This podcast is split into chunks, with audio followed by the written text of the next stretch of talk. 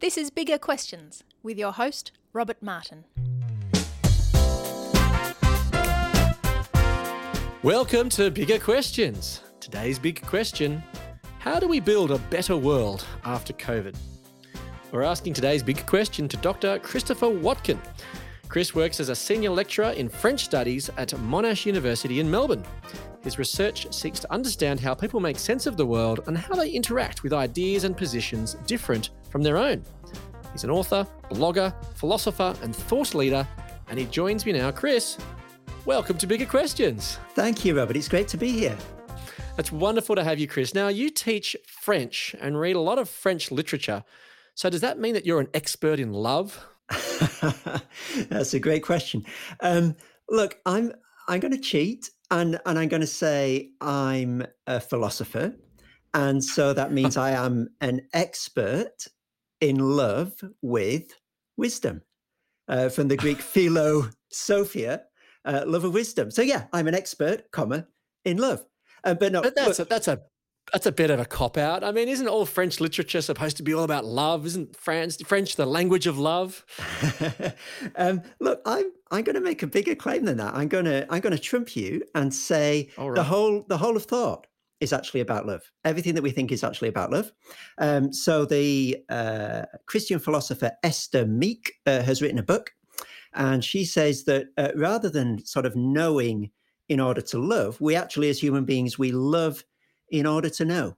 And there's a beautiful quotation, one of the many beautiful quotations from Augustine's City of God, where he says something similar. He says, uh, As the body is borne along by gravity, and the body obeys the law of gravity, uh, so the spirit uh, is carried along by love wherever it goes. Now, I think that's a pretty good summary of us as human beings. Uh, so everything we do is out of love. Well, Chris, we're going to ask some big questions today. Perhaps it's going to be for love for some as we reflect on philosophy and some of life's biggest questions. But we're talking today about uh, the coronavirus pandemic and how it's shaped and changed our world because it's led to a lot of disruption and change right across the world. And today's big question does ask about how to build a better world after COVID. Now, one particular idea in envisaging a better world was proposed last year by the World Economic Forum called the Great Reset. So now, Chris, you've done a lot of thinking and research into this. Can you just tell us a bit about what is the Great Reset? Yeah, thanks, Rob. It, it's one of the really interesting, sort of part of an interesting trend that we're seeing at the moment to brand the idea of a new social contract. So there's lots of people calling for a new social contract today. You've got the UN Secretary General, Extinction Rebellion, you know, people lining up to do that, and and there are three or four different ways of branding that. So you've got the um, Green New Deal. Uh, is one way of, of sticking a label on a new social contract. There's the Build Back Better agenda. And this Great Reset is one of those brandings. It's quite a particular branding. Uh, it comes out of the, uh, as you mentioned, the, the World Economic Forum. You know that group of uh, everyone from the the CEO of Mastercard, Prince Charles, Greta Thunberg, prime ministers, presidents uh, that meet at Davos each January Yeah. when, when there's no pandemic on, um, and it's it's headed up by a, a German engineer and economist called Klaus Schwab. So that's the the think tank, if you like, that this idea of the Great Reset uh, is coming out of. And it's sort of an idea not to miss the moment, I guess. So when you Mhm. listen to these people talk about the Great Reset, uh, they often say the financial crisis of 2008 was a huge missed opportunity. Uh, there was a golden moment to change the system, and we didn't. And therefore, we're Hmm. going to risk everything happening again and, and a new financial crash. And they say COVID 19 is another one of these unfrozen moments, uh, the moment where radical change is more possible in society than it Mm. usually is. Uh, and they're determined not to miss it. They want to change Hmm. society as they see it for the better at the moment. Yes. Well, well, Klaus Schwab actually has said, he says the pandemic represents a rare but narrow window of opportunity to reflect, reimagine, and reset our world. So, so that, that's he's looking at obviously at the world after to COVID, and he sees that there's opportunity to change. That that's how you're, you're seeing it here. Yeah, pretty much so. I, I think the word reset though is is a little bit of a red herring. So the idea is not to go back to some so you know when you reset your computer. uh, That's not what they're suggesting. It's not a going back. It's actually a propelling us, accelerating us forward really. Um, and Hmm. trends that are happening at the moment, they want to happen more quickly. Uh, and there's basically three things, as far as I can see, that the Great Reset guys want to do. Uh, they want to make society greener. Uh, they want to make society more digital, uh, and they want to make society fairer. Um, and now all those are things that are already happening. You don't want to go back in time. It's not a reset. It's it's an acceleration. So almost a reimagination, perhaps. Yeah, yeah. How society ought to look, and how can we get there? Yeah, yeah. So how how do they? I mean, that sounds all pretty pretty good, I suppose, in many ways, a digital, green, uh, fairer world. But how do they propose to get there? That's a really interesting question. Again, I think a lot of their rhetoric is quite top down. So it's about regulation, it's about new laws, it's about sort of big multinational corporations setting agendas. Um, and so not to jump the gun and, and to get into a critique of this, but I think that's that's part of the issue. Um, that social change isn't just managed from the top down. Um, it's part of it, Mm. of course, but there, there's more to changing a culture and changing a society than just bringing new laws and new regulations in. Yeah. So if you've just brought in new laws, so to speak, it's not really changing much fundamentally, is it? Though, is it? Can, can, is it? Is it? Can it, can it have that potential to change things fundamentally by just changing the law? Well, I think you can fall off this donkey on, on both sides. You, you can go to two extremes. You can either say social change only happens bottom up. It's about communities, it's about agitation, it's about activism, um, and the law is always a, a you know what they call a lagging indicator. It's always playing catch up.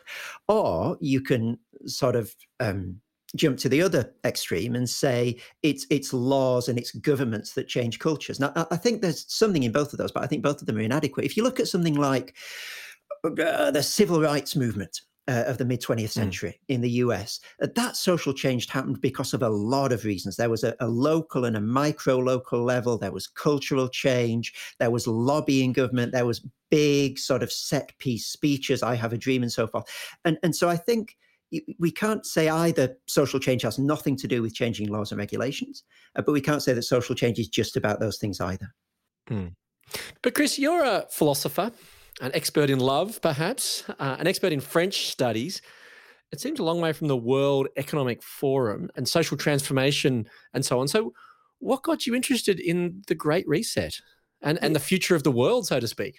The thing that I'm working on at the moment, the thing that I've I've got some funding to to have a look at for four years uh, of my life, uh, is the idea of the social contract.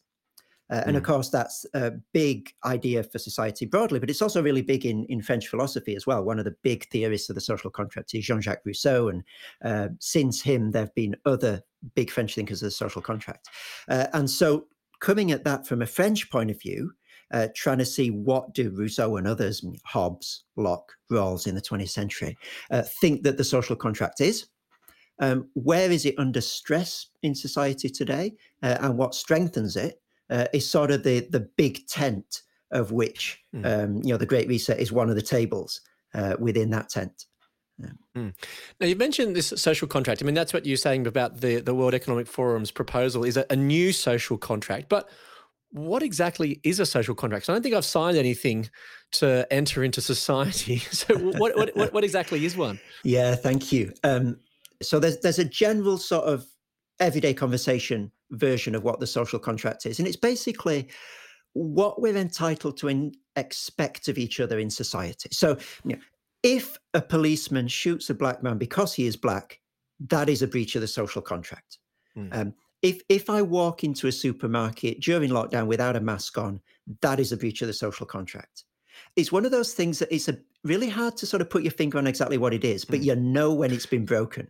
It's more than just laws, isn't it? It's actually uh, the way that we, it's sort of the glue that sort of sit, knits society together. So I've mixed the metaphors there, so to speak, but but it's something that it's ex, the societal expectations, perhaps. Is that is that what the way of, uh, uh, but connected to the the way that the society thinks, I suppose, Yeah, and the laws completely. that, that, are, that are there. Absolutely. So it's what underpins laws and makes laws possible. Really, it's it's things like uh, trust and the sense of reciprocity. I give a bit and get a bit in society. You give a bit and get a bit, um, and it, it's sort of looking at it philosophically. It, it's really the idea of the common good. It's the idea that we could both go off and live in the forest separately. And that would be great in a sense that we could do just whatever we wanted, take whatever we want, mm. exploit whatever we want, do whatever we want. We'd, we'd have that natural freedom. But actually, both you and I, and pretty much everyone else in society, thinks that I'll be better off if I give up some of that natural freedom you know, don't just go around doing whatever I want to whoever I want, in order to live in society and have the benefits of, of what philosophers might call civic freedom or political freedom.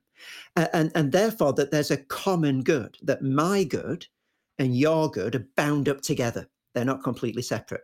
And that's that's what brings us together in the social contracts. And you're dead right. It's not something that you sign, you know, when you come out of the womb before the umbilical cord is cut. Sign this or we're sending you back. You know? um, but it's it's implicit. It's a tacit agreement. That the fact that you choose to stay in society is a tacit agreement that you're buying into this idea of the common good. Mm. So the fact that they're proposing a new social contract, does that mean that there are some contracts that are better than others in order to create a flourishing society? Um, look, I, th- I think there's certainly a sense that people have a keen understanding of when the social contract is not working. Uh, and therefore, you know when it needs fixing. And so I think when you talk about um, is there a better social contract than another? I think what you're probably, what one's probably getting at is the sense of do we have this gut idea of the common good? You know, do I mm. see my best interests and my good life as being tied up with your good life in society? And I think there's a fair case to say that that, that idea is under quite a bit of strain at the moment. The idea that that there are different, such different views of the good life and a flourishing in society that, that, that there, there's a loss of this sense of there's a common good that ties us all together mm. and that we all win or we all lose together. So, does that help explain why our world seems so polarized at the moment? I think it's part of it. Um, I think it's another one of these hugely complex questions. That social media plays a role, the filter bubble, um, the, the, the loss of a sense of, of civility, the, the the ramping up of the heat of political and, and public rhetoric, uh, and there there are many different reasons for that. Mm. So back to the the Great Reset from the World Economic Forum, they're proposing a, new social contract to build a, a greener, more digital, more fairer world. Do you think it can work? Um, yeah, you're going to hate me, Rob, because I, am not going to say just yes or no. um, here, here's one way of looking at it society is going to change. 10 years from now, we're not going to be living in the same society we are now. So change is inevitable. Uh, it's not a question of do we want change or not. It's a question of how is it going to change and who is going to drive that change. Uh, and from that point of view, I think that the the Great Reset is really valuable in that it's part of a conversation. Uh, it's one group, if you like, one coalition within society with, with its own interests and its own blind spots and its own views of how things work, contributing to this bigger debate. I think the danger comes if that's the only group contributing to the debate, because then you get a very blinkered and unnecessarily partial. This is not a critique of, of necessarily of the, of the people who are advocating for the Great Reset. It's just a recognition of what it means to be human. None of us have, have the whole picture. And so if that's the only voice you're hearing when you think about how to rewrite mm. the social contracts, I think it's a massive problem. But yeah, come on, let's let's have the um, Great Reset people in the conversation. And but let's make sure that there are other groups as well representing a range of voices and perspectives within society. Mm. So what other groups do you think should be a part of this formulation of the future of how the world looks after COVID? Look, I, I think the ideal, if it's a common good, is to have everybody's interest represented. I mean, that's one thing that, for better or worse, and you know, sometimes it doesn't do it that well, democracy tries to do. Everybody gets a vote, everybody gets a say. Mm. So, Chris, you are a Christian person and you believe that the Bible has something to offer. So, what do you think the Bible could offer on a vision for the future and how to create a better world post COVID? Yeah, I think that one of the really healthy ways that, that that a Christian view of the world can contribute to this debate is in giving us a particular uh, what you might call disposition to society. And and let me just try and cash out what I mean by that because that's that's a big abstract noun that doesn't really help anyone. Um, the, the the Christian view of the world is is basically boiled down into, into three words, isn't it? It's creation, fall, and redemption. God created the world. Um, things went wrong, uh, and He will put it right. In the end. And that gives you a rhythm, it gives you a pattern for the whole of reality. And, and particularly, I think it gives you a pattern for the for the sense of of how you should expect society to be renewed and what, what we can expect of a renewal of society. So, um, just very quickly, creation, um, the, the idea that things things were made to be good. Things weren't made to fail and to go wrong in the beginning. Human beings were made to be good. Um, so there's no sense in the Christian view in which we're simply, you know, I don't know, trash or to be managed or a liability. Human beings are incredibly precious and important. Um, but that's not the only truth that the Bible tells us about us or about society. there's also the idea that we've we've turned away from God. Uh, we've chosen uh, to follow uh, our own lights uh, and to to seek our own good, if you like. And the problem is, if mm-hmm. you got a, a, world of you know six, seven, eight billion people all seeking their own good, that's a lot of clashing goods, and that's not going to make for um, a, a harmonious uh, or strong uh, social contract. Um, but then, you know, there's the redemption. That that's not the final chapter, um, and God has a plan, and He's going to put things right. And so, mm. I hmm. think what that tells us in terms of renewal of society is to be more sober than the pessimists, and at the same time, more optimistic than the utopians. You know, so the Bible leaves you in no doubt about the depths that human beings can sink to. Um, and and you mm. know, there, there are some social theories that think people are basically really, really good, and all you need to do is is get rid of the um, social structures that are keeping them down, and then everything's going to be wonderful. I don't think that's a biblical mm. view. But then again, there are other social theories that think people are basically corrupt and selfish, and you need strong government and tough punishments to keep them from messing everything up, because that's what they're going to do if left to themselves. And I don't think that's the biblical view either. Um, mm. And and I think there's also a sense in which is not just half of one and half of the other in the Bible. Um, there's what the philosopher Paul Ricoeur called an asymmetry between good and evil. Good comes before evil. Uh, it's it's more radical. It's it's deeper, more fundamental than evil. Um, evil has a, a sell by date in our universe. Mm. Uh, it will that there will be an end to that. And so I think that the mm. Christian position, while recognizing the, the the depths that human beings can sink to, always finishes on a note of hope.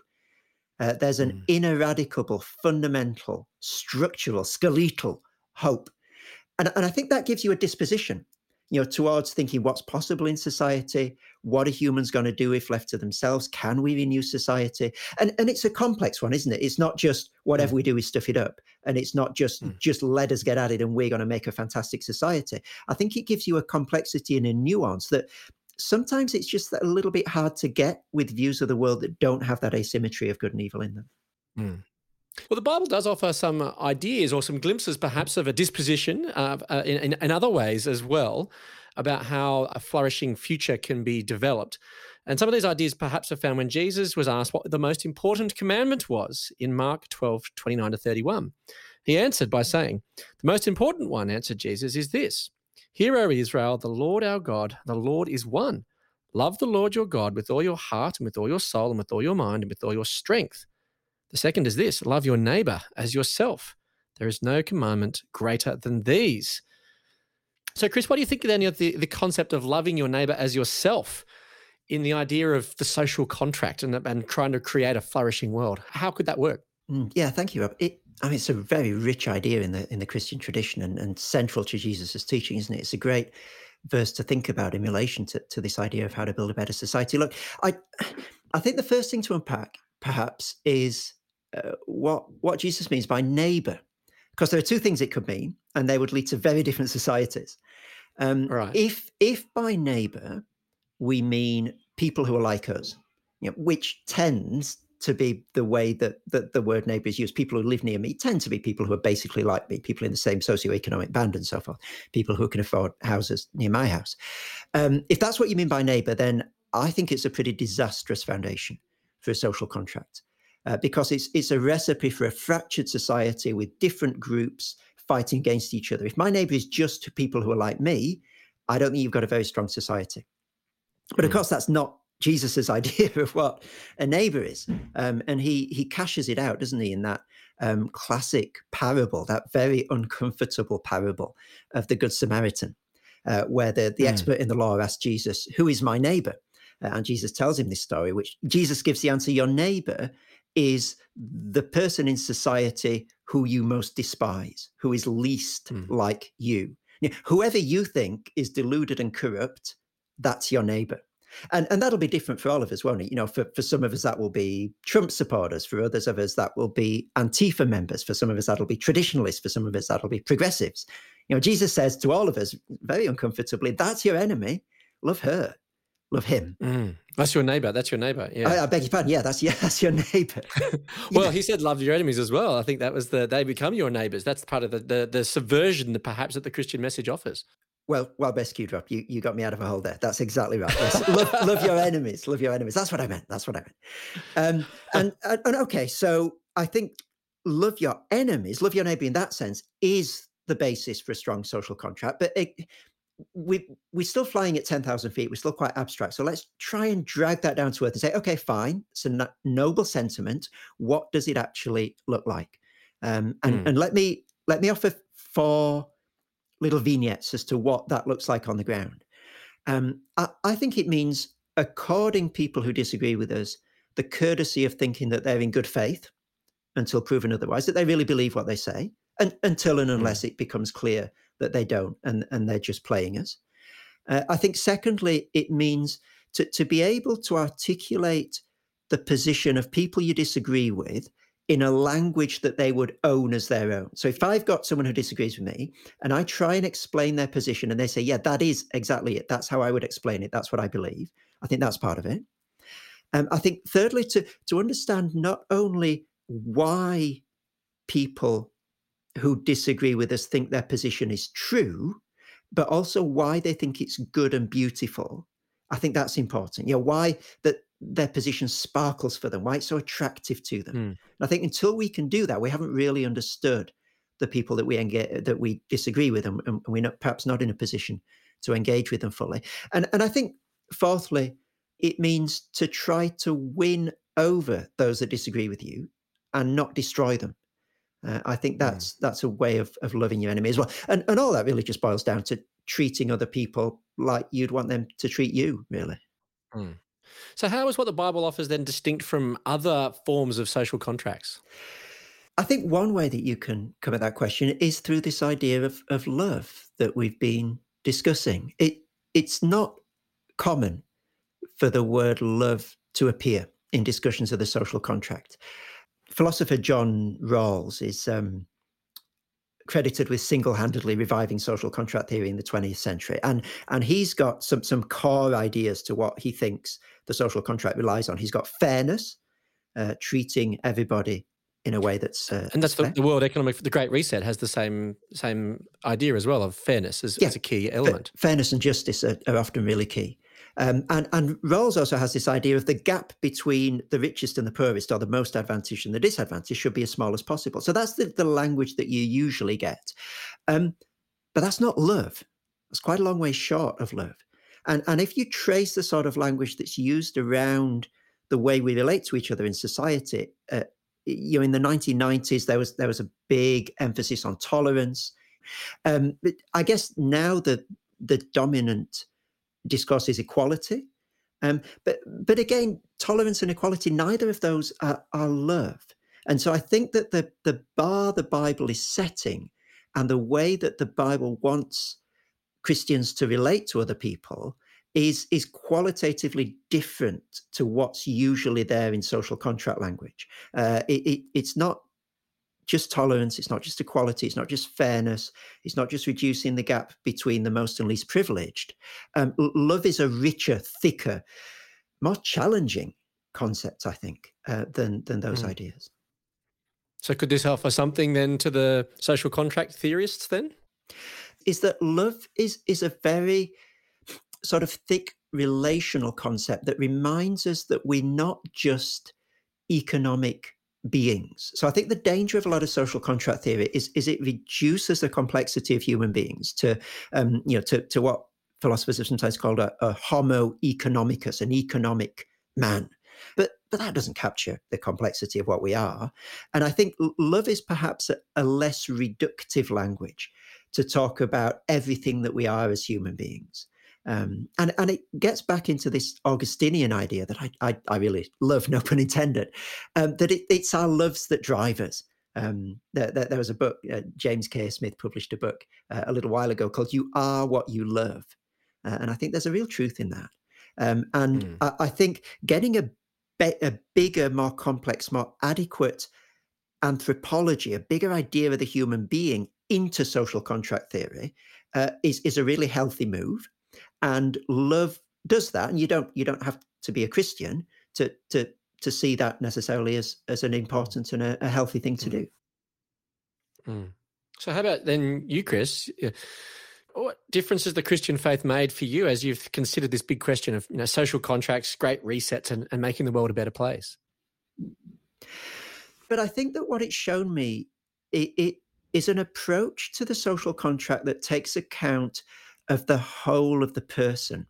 The Bible has a view of us as, as whole human beings. There's no fundamental division between public life and private life. There's no fundamental division between economic life and and and love life in a, in a broad sense of love. You know what I love, what I what I go after in society. And and I think a lot of social contract theory partly out of necessity because human beings are so incredibly concept that they're hard to model, um, but but partly in a way that really doesn't do justice to us as human beings, tends to simplify us and look at us through one particular lens. You know, we're economic utility maximizers or, or whatever we are. And, and, there's been a lot of critique of social contract theory actually uh, from uh, the, the, the point of view that that it actually assumes that we're all Western modern middle class uh, males uh, as well. So basically, it's, it's got these reductive models of the human being, and I, I think one thing that that Christianity has has helped me to see um, is that you can't reduce us like that. You can't take one bit of us and blow it up and pretend it's the whole thing. So, Chris, how do we build a better world after COVID? Uh, well, Robert, in a sentence, we do it together and we do it as whole people. Let me leave you with some of the Bible's answer to the big question how do we build a better world after COVID from Mark 12 31. The second is this love your neighbour as yourself. I look forward to you joining us next time for bigger questions. Many thanks to our guest today, Dr. Christopher Watkin. Thank you, Rob. Enjoy bigger questions? You can help us keep asking them for as little as $1 a podcast. Support the show go to patreon.com slash bigger questions.